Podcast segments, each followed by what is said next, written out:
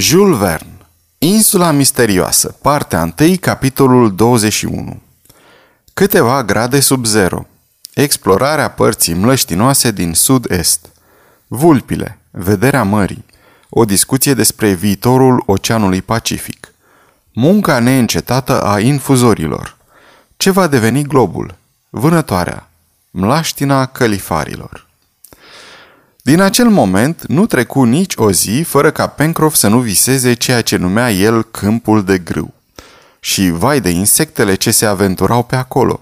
Nu se puteau aștepta la nicio iertare. Spre sfârșitul lunii iunie, după ploi interminabile, se răci bine și pe 29 iunie termometrul Fahrenheit ar fi indicat 20 de grade deasupra lui 0 și anume 6 grade Celsius sub 0. A doua zi, 30 iunie, care îi corespunde lui 31 decembrie din anul boreal, era vineri. Neb spuse că anul se termina cu o zi nefastă, dar Pencroff îi răspunse că celălalt începea cu o zi fastă, ceea ce era mult mai bine. În orice caz, anul începu cu un frig pe cinste. La gura râului îndurării se formară ghețuri și lacul nu întârzie să înghețe pe toată suprafața. Coloniștii fură nevoiți să reînnoiască de mai multe ori rezervele de combustibil. Pencroff nu așteptase ca râul să înghețe pentru a transporta plute enorme de lemne. Curentul era un motor neobosit și fu întrebuințat pentru transportul lemnelor până când îngheță. Combustibilului oferit cu atâta dărnicie de pădure, i-au mai adăugat și huilă pe care au adus-o de la poalele contraforturilor muntelui Franklin. Căldura cărbunelui fu foarte apreciată pe 4 iulie, când temperatura scăzu la 18 grade Fahrenheit, minus 13 grade Celsius. Se construi o a doua vatră în sufragerie și acolo se muncea în comun. În timpul acelei perioade de frig, Cyrus Smith nu a avut decât să se felicite că deviase un pâriaș de apă din lacul Grant până la Palatul de Granit. Luată de sub suprafața înghețată, condusă prin vechiul deversor, apa își păstra lichiditatea și ajungea într-un rezervor interior care fusese săpat în spatele magaziei și al cărui surplus se vărsa prin puț direct în mare. Timpul era foarte uscat și coloniștii îmbrăcați cât puteau de bine se hotărâră să consacre o zi explorării părții din insulă cuprinsă la sud-est, între râul îndurării și canalul Ghearei. Era un vast teren mlăștinos și puteau probabil vâna, căci păsările acvatice trebuiau să fi fost numeroase. Se putea conta pe 8-9 mile la dus și tot atât la întors, căci toată ziua urmau să meargă. Aceasta este o înregistrare CărțiAudio.eu. Această înregistrare este citită cu respectarea legislației în vigoare pentru www.cărțiaudio.eu. Copierea, repostarea, multiplicarea, vânzarea, închirierea sau difuzarea publică a acestei înregistrări fără acordul scris al www.cărțiaudio.eu constituie infracțiune și se pedepsește conform legislației în vigoare. Pentru noutăți, vă invităm să vizitați site-ul www.cărțiaudio.eu și să ne susțineți cu un like, subscribe și follow pe canalul de YouTube Cărți Audio. De asemenea, puteți să-i susțineți printr-o donație pe naratorii voluntari ai acestui canal. Vă mulțumim și vă dorim audiție plăcută în continuare. Deoarece era vorba de explorarea unei părți necunoscute a insulei, toți coloniștii trebuire să ia parte la ea.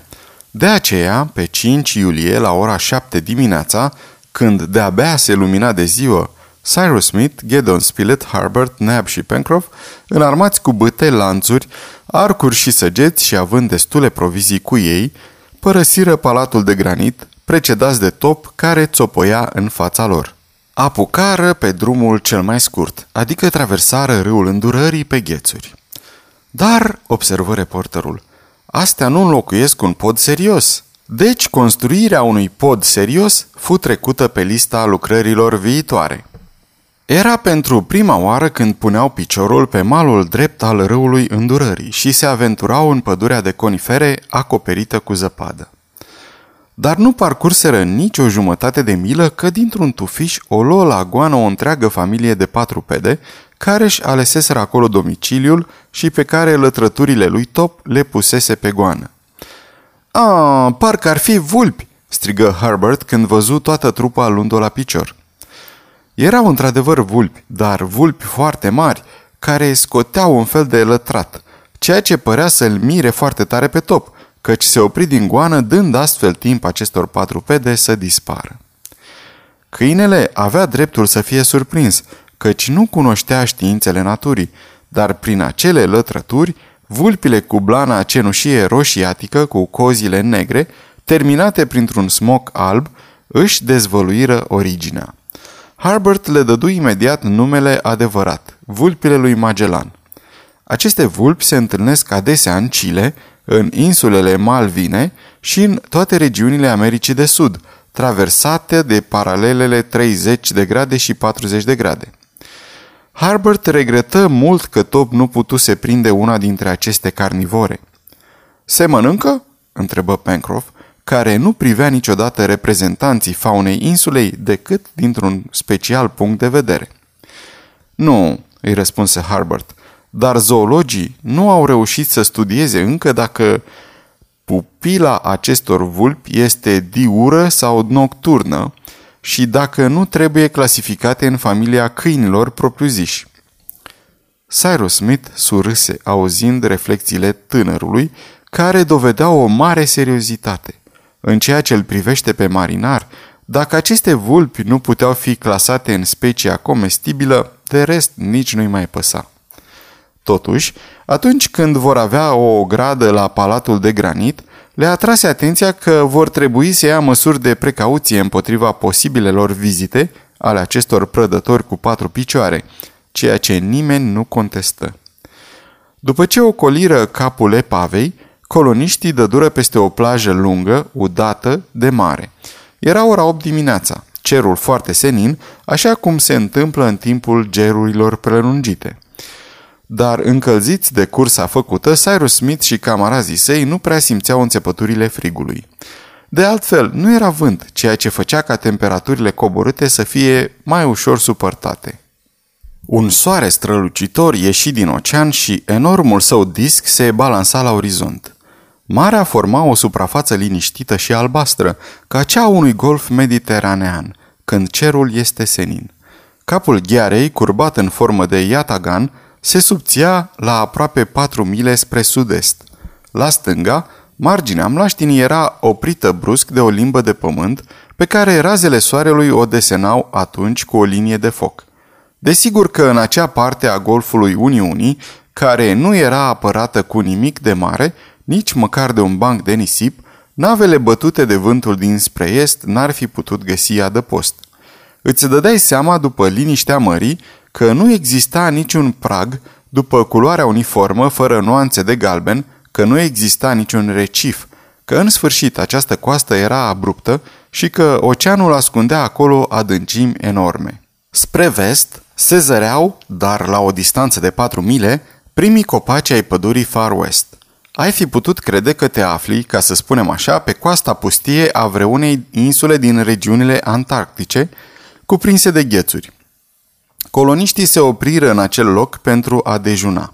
Fu aprins un foc de mărăcinișuri și alge uscate și Neb pregăti masa cu carne rece, căreia îi adăugară câteva cești cu ceai Oswego. În timp ce mâncau, priveau în zare. Această parte a insulei Lincoln era într-adevăr sterilă și contrasta cu toată regiunea occidentală. Ceea ce îl făcu pe reporter să spună că dacă din întâmplare naufragiații ar fi fost aruncați mai întâi pe acea plajă și ar fi făcut o idee oribilă despre viitorul lor domeniu. "Cred chiar că nu am fi putut ajunge pe plajă, căci marea este adâncă și nu ne-ar fi oferit nicio stâncă pentru a ne putea refugia pe ea," răspunse inginerul. În fața Palatului de Granit se aflau cel puțin bancuri de nisip, o insuliță, care măreau șansele de salvare. Aici nu se află nimic, decât hăul. "Este ciudat," observă Gedeon Spilett, "că această insulă relativ mică are un sol așa de variat. Această diversitate se găsește de obicei pe continentele destul de întinse. Pot spune că partea occidentală a insulei Lincoln, atât de bogată și fertilă, este scăldată de apele calde ale Golfului Mexic, și că părțile de nord și sud se întind pe un fel de mare arctică. Ai dreptate, dragul meu Spilett, răspunse Cyrus Smith, și eu am observat acest lucru. Această insulă este ciudată, atât ca formă cât și ca structură. Parcă ar fi un rezumat al tuturor aspectelor unui continent și nu m-ar mira dacă ar fi fost altădată un continent. Ce? Un continent în mijlocul Pacificului? Strigă Pencroff. De ce nu? Răspunse Cyrus Smith. De ce Australia, Noua Zeelandă, tot ceea ce geografii englezi numesc Australasia, reunite cu arhipelagurile din Pacific, n-ar fi format altădată un al șaselea continent, la fel de important ca Europa sau Asia, Africa sau cele două Americi. Nu refuz să admit că toate insulele ieșite din acest ocean nu sunt decât vârfurile unui continent acum înghițit de ape, dar care domina oceanul în timpurile preistorice. Așa ca Atlantida? Întrebă Harbert. Da, copile, dacă ea a existat totuși. Și insula Lincoln ar fi făcut parte din acest continent? Întrebă Pencroff. Probabil, răspunse Cyrus Smith, și asta ar explica diversitatea de produse care se văd la suprafața ei. Și numărul mare de animale care mai trăiesc pe ea, adăugă Harbert. Da, băiete, răspunse inginerul, și îmi dai un argument pentru teza mea. Este sigur, după cele ce am văzut, că sunt numeroase animale în insulă. Și ceea ce este mai ciudat este că speciile sunt foarte variate. Există o cauză și pentru mine înseamnă că insula Lincoln a putut face parte în trecut dintr-un vast continent care încetul cu încetul s-a scufundat în Pacific. Atunci, într-o bună zi, spuse Pencroff, care nu părea prea convins, ceea ce a rămas în acest continent ar putea dispărea la rândul său și între America și Asia n-ar mai fi nimic? Ba da, răspunse Cyrus Smith, vor fi noile continente pe care miliarde de animale microscopice trudesc acum să le construiască. Și cine sunt acești zidari? Întrebă Pencroff. Infuzorii coralilor, răspunse Cyrus Smith. Ei au construit, printr-o muncă continuă, insula Clermont-Tonner, atolii și alte multe insule de corali ce se află în Oceanul Pacific. Este nevoie de 47 de milioane de infuzori pentru a cântări cât un bob și totuși din sărurile marine pe care le absorb, din elementele solide din apă pe care le asimilează, aceste animale microscopice produc calcar și acest calcar formează enorme straturi submarine a căror densitate și soliditate sunt egale cu ale granitului. La început, în primele epoci ale creației, natura prin intermediul focului a produs uscatul prin ridicarea scoarței, dar acum animalele microscopice sunt cele care înlocuiesc acest agent, a cărui putere dinamică în interiorul globului a diminuat evident, ceea ce este dovedit de nenumărați vulcani stinși de pe suprafața Pământului. Și eu cred că secole după secole, infuzor după infuzor, vor putea schimba într-o zi acest Pacific într-un vast continent pe care noi generații îl vor locui și civiliza. Va dura mult, spuse Pencroff. Natura are tot timpul, răspunse Cyrus Smith. Dar de ce este nevoie de noi continente? Întrebă Harbert. Mi se pare că întinderile actuale ale ținuturilor locuibile sunt suficiente omenirii, ori natura nu face nimic în plus. Nimic inutil, într-adevăr, continuă inginerul, dar iată cum ar putea fi explicată în viitor necesitatea de noi continente, mai ales în această zonă tropicală ocupată de insule coraligene. Cel puțin această explicație mi se pare plauzibilă. Vă ascultăm, domnule Cyrus, spuse Harbert. Iată ce cred eu. Savanții admit că într-o zi globul nostru va muri sau cel puțin viața animală și vegetală nu va mai fi posibilă din cauza răcirii intense. Ei nu sunt de acord însă asupra cauzelor acestei răciri. Unii cred că va proveni din coborârea temperaturii soarelui peste milioane de ani, alții din stingerea graduală a focurilor din interiorul globului nostru, care au asupra lui o influență mai mare decât se crede. Eu optez pentru această ultimă ipoteză, bazându-mă pe faptul că Luna este un astru răcit ce nu mai este locuit, cu toate că soarele continuă să-și verse pe suprafața ei aceeași cantitate de căldură. Dacă luna s-a răcit, aceasta se datorește faptului că focurile interioare, cărora asemenea tuturor astrelor lumii stelare își datorează originea, s-au stins complet. Oricum, oricare ar fi fost cauza, globul nostru se va răci într-o zi, dar această răcire se va produce treptat. Ce se va întâmpla atunci? Zonele temperate într-o epocă mai apropiată sau mai îndepărtată nu vor mai fi locuibile, așa cum sunt regiunile polare. Deci, oamenii și animalele se vor îndrepta spre latitudinile mai direct supuse influenței solare. Se va produce o imensă emigrare.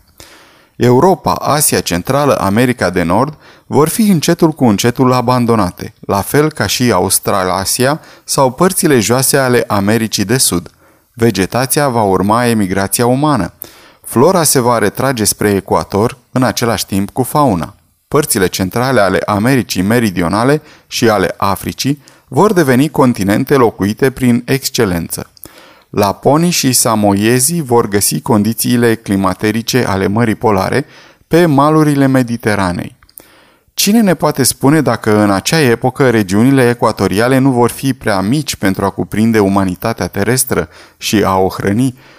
Ori, de ce mama natură prevăzătoare, pentru a putea oferi refugiu întregii emigrații umane și animale, nu ar pune bazele unui nou continent și n-ar fi însărcinat deja infuzorii să-l construiască? M-am gândit la aceste lucruri, prieteni, și sunt sigur că aspectul globului nostru va fi complet transformat într-o zi. Prin apariția de noi continente, mările le vor acoperi pe cele vechi și, ca în secolele viitoare, noi, columbi, vor descoperi insulele Cimborazo, Himalaya sau Mont Blanc, rămășițe ale unei Americi, Asii sau Europe înghițite. Apoi, aceste noi continente, la rândul lor, vor deveni și ele de nelocuit. Căldura se va stinge asemenea căldurii unui corp pe care sufletul l-a abandonat și viața va dispărea definitiv de pe glob, cel puțin pentru moment. Poate că atunci sferoidul nostru se va odihni, se va închide în moarte, pentru a renaște într-o zi în condiții superioare. Dar toate acestea, prieteni, sunt secretele creatorului tuturor lucrurilor. Și în ceea ce privește truda infuzorilor, m-am lăsat târât poate prea departe în scrutarea secretelor viitorului. Dragul meu Cyrus, răspunse Gedeon Spilett, aceste teorii sunt pentru mine profeții și ele se vor împlini într-o zi. Este secretul lui Dumnezeu, spuse inginerul. Toate acestea sunt bune și frumoase, spuse atunci Pencroff, care ascultase foarte atent. Dar îmi puteți spune, domnule Cyrus, dacă insula Lincoln a fost construită de infuzorii dumneavoastră? Nu, răspunse Cyrus Smith. Este de origine vulcanică. Atunci va dispărea într-o zi? Probabil. Cred că nu vom mai fi aici atunci. Nu, liniștește-te, Pencroff. Nu vom mai fi pentru că nu avem niciun chef să murim aici și poate că reușim să scăpăm. Până atunci, spuse Gedeon Spilett, să ne instalăm ca și când ar fi pentru totdeauna. Niciodată nu trebuie să faci lucrurile pe jumătate. Așa a luat sfârșit discuția. Masa se terminase. Exploratorii își continuară drumul și ajunseră la limita unde începea regiunea mlăștinoasă. Era într-adevăr o mlaștină, a cărei întindere până la acea coastă rotunjită care termina insula la sud-est putea măsura 20 de mile pătrate. Solul era format din mâl argilosilicos, amestecat cu nenumărate resturi vegetale. Era acoperit de alge verzi filamentoase, stuf, rogoz, țipirig, câteva straturi de ierburi dese ca un covor gros. Câteva băltoace înghețate scânteiau sub razele soarelui. Nici o ploaie, nici un râu umflat de o creștere subită a apei nu putuseră forma aceste rezerve de apă. Trebuia deci trasă concluzia că această mlaștină era alimentată de infiltrațiile din sol și, într-adevăr, așa și era. Probabil că în timpul căldurilor aerul se încărca cu miasmele ce dau febre palustre. Deasupra ierburilor acvatice și la suprafața apelor stătătoare zburau zeci de păsări. Vânătorii ocazionali sau de profesie n-ar fi ratat nicio lovitură. Rațe sălbatice, lișițe, becaține, rațe sălbatice cu coadă, trăiau în stoluri și, nefiind sperioase, puteai să te apropii ușor de ele. Niște alice ar fi atins cu siguranță câteva duzini din aceste păsări, Atât de multe erau. A fost nevoie să se mulțumească să le omoare cu săgeți. Rezultatul fu mediocru, dar săgeata silențioasă a avut avantajul să nu sperie păsările pe care o împușcătură le-ar fi împrăștiat în toate colțurile mlaștinii.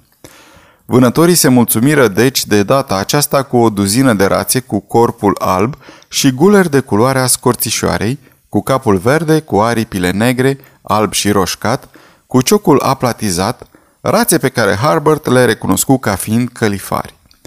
Top își dădu concursul la prinderea acestor zburătoare, al cărui nume fu dat acestei părți mlăștinoase a insulei. Coloniștii aveau aici o provizie serioasă de vânat acvatic. Când va fi nevoie, îl vor exploata cum trebuie și era posibil ca mai multe specii din aceste păsări să fie, dacă nu domesticite, cel puțin aclimatizate în preajma lacului, ceea ce le-ar aduce mai la îndemâna consumatorilor. Pe la ora 5 seara, Cyrus Smith și camarazii săi o porniră spre casă, traversând mlaștina călifarilor și trecură din nou Râul Îndurării pe podul de ghețuri. La ora 8 seara erau la Palatul de Granit. Sfârșitul capitolului 21.